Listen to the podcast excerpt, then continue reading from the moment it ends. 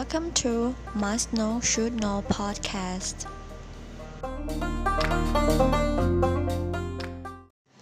สวัสดีค่ะ ดิฉันวรัญญาขึ้นแก้ว ตอนนี้คุณกำลังฟังพอดแคสต์ที่จะพาคุณไปไขข้อสงสัยเกี่ยวกับที่มา และความสำคัญของเรื่องราวต่างๆ ในชีวิตประจำวัน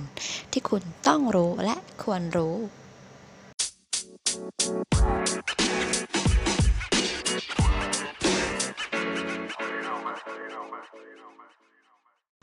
ยินดีต้อนรับคุณผู้ฟังทุกท่านนะคะ เข้าสู่ Must Know Should Know Podcast อีกครั้งนะคะ ค่ะใน episode นี้เราจะมาคุยกันในเรื่องของทำไมสงกรานต์ต้องมาควบคู่กับการสวมเสื้อลายดอก อันนี้เป็นคำถามที่น่าสนใจมากๆนะคะ เพราะว่าอย่างเราเองเนี่ยเราก็เป็นคนหนึ่งนะคะที่ต้องมีเสื้อลายดอกสักตัวนะคะ เอาไว้ใส่ช่วงเทศกาลสงกรานต์นะคะ เพื่อให้มันเข้ากับเทศกาลแล้วก็เเราก็มองว่าเสื้อลายดอกเนี่ยเขาจะมีเอกลักษณ์ก็คือมีสีสันสดใสใช่ไหมคะ มีลวดลายมากมายแตกต่างกันไป อ่า ก็ถือว่าเข้ากับเทศกาลนี้มากๆ ค่ะ ซึ่งเสื้อลายดอกนะคะ มันก็ไม่ได้เป็นที่นิยมกันแค่บางกลุ่มเท่านั้นเนาะ มันก็ยังเป็นที่นิยมกันทั้งทุกเพศทุกวัย วัยรุ่นเด็กผู้ใหญ่ก็สามารถใส่ได้หมด อ่า โดยความพิเศษในความพิเศษในช่วงเทศกาลเนี่ย ก็จะเห็นว่าในที่ทำงานตามออฟฟิศตามห้างสรรพสินค้า อย่าง Tesco Lotus หรือแม้แต่7 e เ e ่ e อเนี่ย พนักงานเขาจะสวมเสื้อลายดอกกัน เวลาเราเดินเข้าไปใช่ไหมคะ เขาจะมียูนิฟอร์มกันที่เหมือนกันทุกคนนั่นก็คือเสื้อลายดอก ซึ่งสิ่งนี้เราก็มองว่ามันดูน่ารักดู ดูมีมีเสน่ห์นะคะ มีความ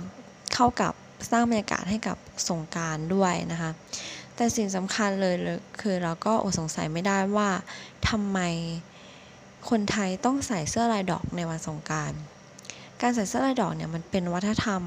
ของคนไทยมาตั้งแต่โบราณ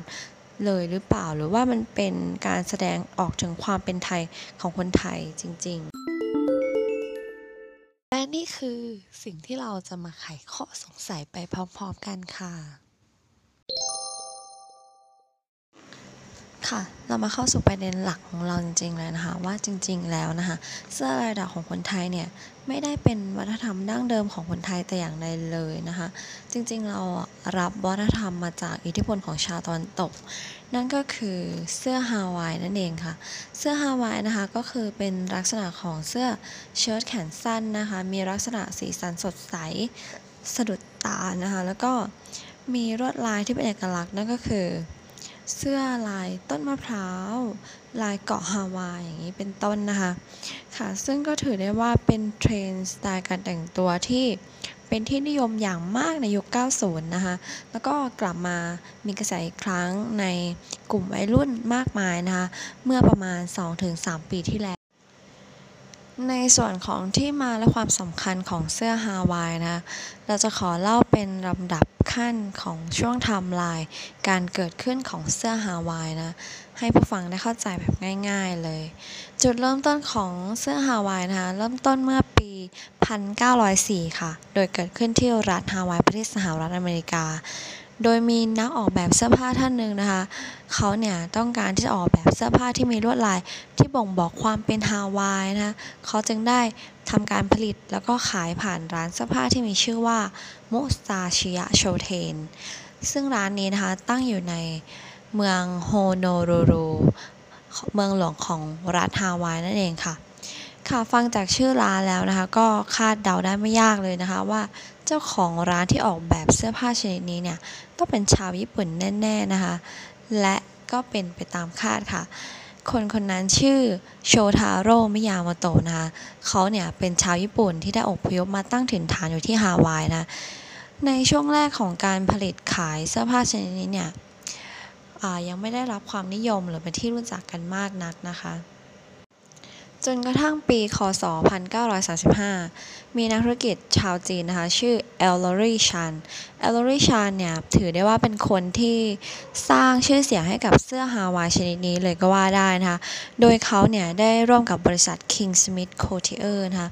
จดทะเบียนการค้าเสื้อฮาวายภายใต้ชื่อ Aloha Shirt Aloha Shirt เนี่ยได้ถูกโฆษณา ผ่านหนังสือพิมพ์ท้องถิ่นของฮาวายนะคะทำให้เสื้อ Aloha Shirt เนี่ยขายดีมากนะคะจนทำให้คนฮาวายที่อยู่ในอาศัยอยู่ในพื้นที่อย่างนั้นเนี่ยเขาก็หันมาทำอาชีพนี้โดยทำการผลิตเสื้อฮาวายขาย แล้วก็ถูกแพร่หลายไปทั่วโลก จนกลายมาเป็นแบรนด์ที่ได้รับความนิยมสูงสุดในขณะนั้นนะมีการพัฒนาเนื้อผ้า ซึ่งเดิมเนื้อผ้าที่ทำเสื้อฮาวายนะ เขาจะทำมาจากผ้ากิเมโนนะคะ แต่ปัจจุบันเนี่ยก็ได้รับการแปลเปลี่ยนมาเป็นผ้าไหมไปจนถึงผ้าเรยอนนะคะ สิ่งสำคัญในการแปลเปลี่ยนเนื้อผ้านะคะเขาก็ยังคงไว้ซึ่งความสบาย และก็เหมาะกับอากาศร้อนนะคะ แล้วก็เอกลักษณ์ที่ยังคงไว้นั่นก็คือรวดลายของเสื้อนั่นเอง ซึ่งความโดดเด่นของเขาก็จะอยู่ที่ลายต้นมะพร้าว ลายสับปะรดวาย แว่นกันแดดลายคลื่นหรือไปจนถึงลายสัตว์ทะเลนะคะซึ่งเป็นสิ่งที่บ่งบอกถึงความเป็นเอกลักษณ์ของเกาะฮาวาย นอกจากการเกิดกระแส Aloha Friday ที่เกิดขึ้นแล้วนะคะ ก็ยังมีวงการฮอลลีวูดเองนะคะ ที่ได้นำเสื้อผ้าสไตล์นี้เข้ามาให้กับนักแสดงชาย ใส่เข้าฉากเที่ยวทะเลเที่ยวเกาะฮาวาย จนกลายมาเป็นเทรนด์แฟชั่นในเวลาต่อมานะคะ ยกตัวอย่างคุณเอลวิสเพรสลีย์นะคะ เป็นราชาเพลงร็อกตลอดกาลที่เขาเนี่ยได้นำเอาเสื้อฮาวายนะมาสวมใส่ประกอบฉากในภาพยนตร์เรื่อง Blue Hawaii นั่นเองค่ะ ซึ่งถ้าใครจำไม่ได้นะคะเอลวิสเพรสลีย์นะคะเป็นศิลปินที่มีราการเต้นที่ไม่เหมือนใครนั่นคือ การเต้นแบบเขย่าขานะคะที่ไปทำให้เขาเนี่ยเป็นที่จดจำของใครหลายๆ คนมาจนถึงปัจจุบัน นอกจากนี้ก็ยังมีคนดังอีกจำนวนมากนะคะที่นำเสื้อฮาวายเนี่ยมาสวมใส่รวมไปถึงอดีตประธานาธิบดีของสหรัฐอเมริกาอย่างคุณแฮร์รี่เอสทูแมนแล้วก็ดีไวท์ดีไอเซนฮาวค่ะ ฟังกันมาครึ่งทางแล้วใช่ไหมคะ แต่ก็ยังไม่ได้คลายข้อสงสัยว่าอิทธิพลของเสื้อฮาวายนั้นมีอิทธิพลต่อประเทศไทยเมื่อไหร่ใช่ไหมคะ ก็เราจะมาเล่ากันต่อเลยนะคะว่าเสื้อฮาวายเนี่ยเข้ามามีอิทธิพลในไทยช่วงยุค 90 นะคะซึ่งแต่ก็ไม่ได้มีการระบุแน่ชัดเกี่ยวกับปีคศนะคะแต่ว่าจะเห็นได้ชัดเจนจากศิลปินลูกกรุงลูกทุ่ง โดยเฉพาะคุณเจนพบจบกระบวนวันนะคะซึ่งเป็นที่รู้จักกันในแวดวงของเพลงลูกทุ่ง ถ้าคุณผู้ฟังลองเสิร์ชเข้าไปใน Google นะคะรูปภาพที่ขึ้นมาของรูปของคุณเจนพบเนี่ย แน่นอนว่า 99.9%เป็นรูปใส่เสื้อลายดอกแน่นอนค่ะ เพราะเนื่องจากว่าคุณเจนพบนะคะเขาได้รับฉายาว่าเจ้าพ่อเสื้อลายดอก เพราะว่าทุกครั้งที่เขาไปตามสถานที่ต่างๆนะการแสดงขึ้นโชว์ต่างๆเนี่ยเขาก็มาจะสวมเสื้อลายดอก แล้วก็ทำให้คนที่ไปพบเห็นเนี่ยได้รับรสนิยมการแต่งตัวเขาตามมานะคะ แต่คนที่เราจะไม่พูดถึงก็ไม่ได้นั่นก็คือคนที่ทำให้กระแสของการสวมเสื้อฮาวายกลับมาฮิตอีกครั้ง นั่นก็คือ ศิลปินวง The Toys นั่นเองค่ะ ค่ะ ศิลปินวงนี้นะคะ เขาเปิดตัวมาด้วยเพลงหน้าหนาวที่แล้วนะคะซึ่งเป็นบทเพลงที่ได้รับความนิยมมากนะคะ เมื่อ 3-4 ปีที่แล้วนะคะ คืออ่า ถ้าหลักเดินไปตามร้านอาหารหรือว่าแหล่งบันเทิงเนี่ยจะได้เพลงนี้เปิดขึ้นมาทันที คือเป็นเพลงที่ฟังแล้วติดหูมากนะคะ แล้วก็ในปัจจุบันเนี่ยก็ยังมีเปิดอยู่บ่อยๆนะ ก็ยังพบเห็นอยู่นะ ซึ่งเขาเนี่ยก็ได้เป็น ที่น่าชื่นชมอย่างมากนะคะ ทั้งด้านผลงานเพลง หน้าตา แล้วก็สิ่งสำคัญก็คือสไตล์การแต่งตัวของเขา ที่ทำให้เขามีเอกลักษณ์ แล้วก็เป็นที่จดจำของทุกคน เขาจะมีเสื้อฮาวายค่ะ เวลาเขาขึ้นคอนเสิร์ต เสื้อฮาวายหลายๆมีรูปแบบหลากหลายลายนะคะ แล้วก็เขาจะชอบปลดกระดุมเสื้อนิดหน่อย ก็เป็นแบบสไตล์ของเขานะคะ ใส่ง่ายๆ สบายๆ ซึ่งทั้งหมดที่กล่าวมานะคะก็เป็นสาเหตุสำคัญสาเหตุหนึ่งเลยนะคะที่ทำให้เสื้อฮาวายเนี่ยมีอิทธิพลในไทยแล้วก็บูมมากๆ แล้วก็ได้รับกระแสค่านิยมอย่างต่อเนื่องมาจนถึงปัจจุบันหลังจากที่อิทธิพลของเสื้อฮาวายได้เข้ามาในไทยนะคะ ไทยเราเองนั้นก็ได้นำ ลวดลายนะมาดัดแปลงมาเป็นเสื้อลายดอกของไทยเองนะคะ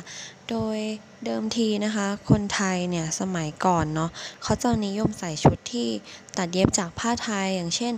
ผ้าไหม ผ้าสิ้น ผ้าฝ้ายอย่างนี้นะคะ เพราะว่าเขาจะเน้นผลิตขึ้นเอง ผลิตเพื่ออให้เข้ากับสภาพบรรยากาศของไทย แล้วก็มีลักษณะรูปแบบที่สุภาพเรียบร้อยนะคะ ต่อมามันก็เกิดวิวัฒนาการทางเครื่องจักรที่ทันสมัยมากขึ้น แล้วก็การรับอิทธิพลของวัฒนธรรมต่างชาติเข้ามานะทำให้คนไทยส่วนใหญ่เนี่ย โดยเฉพาะเด็กแล้วก็เยาวชนนะคะหันมาสวมใส่ชุดเสื้อผ้าสำเร็จรูปนะคะมีดีไซน์ทันสมัย แล้วก็ตามยุคตามกระแสมากขึ้นทำให้เสื้อลายดอกนะคะที่นำมาดัดแปลงเนี่ยได้รับกระแสแล้วก็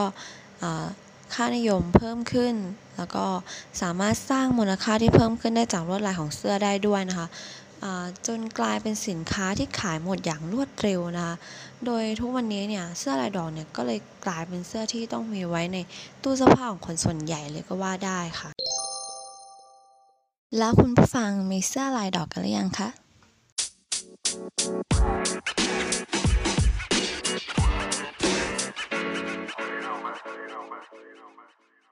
ไขข้อสงสัยท้ายรายการ สาระสำคัญของวันนี้คือ เสื้อลายดอก ไม่ได้เป็นวัฒนธรรมดั้งเดิมของคนไทยแต่อย่างใด เรารับอิทธิพลมาจากชาวตะวันตก ไม่ได้มีกฎระเบียบใดว่าต้องใส่เสื้อลายดอกในวันสงการ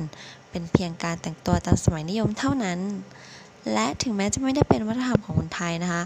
แต่มันก็เป็นการแสดงถึงเสน่ห์ของคนไทยในช่วงเทศกาลสงการได้เป็นอย่างดีเลยทีเดียว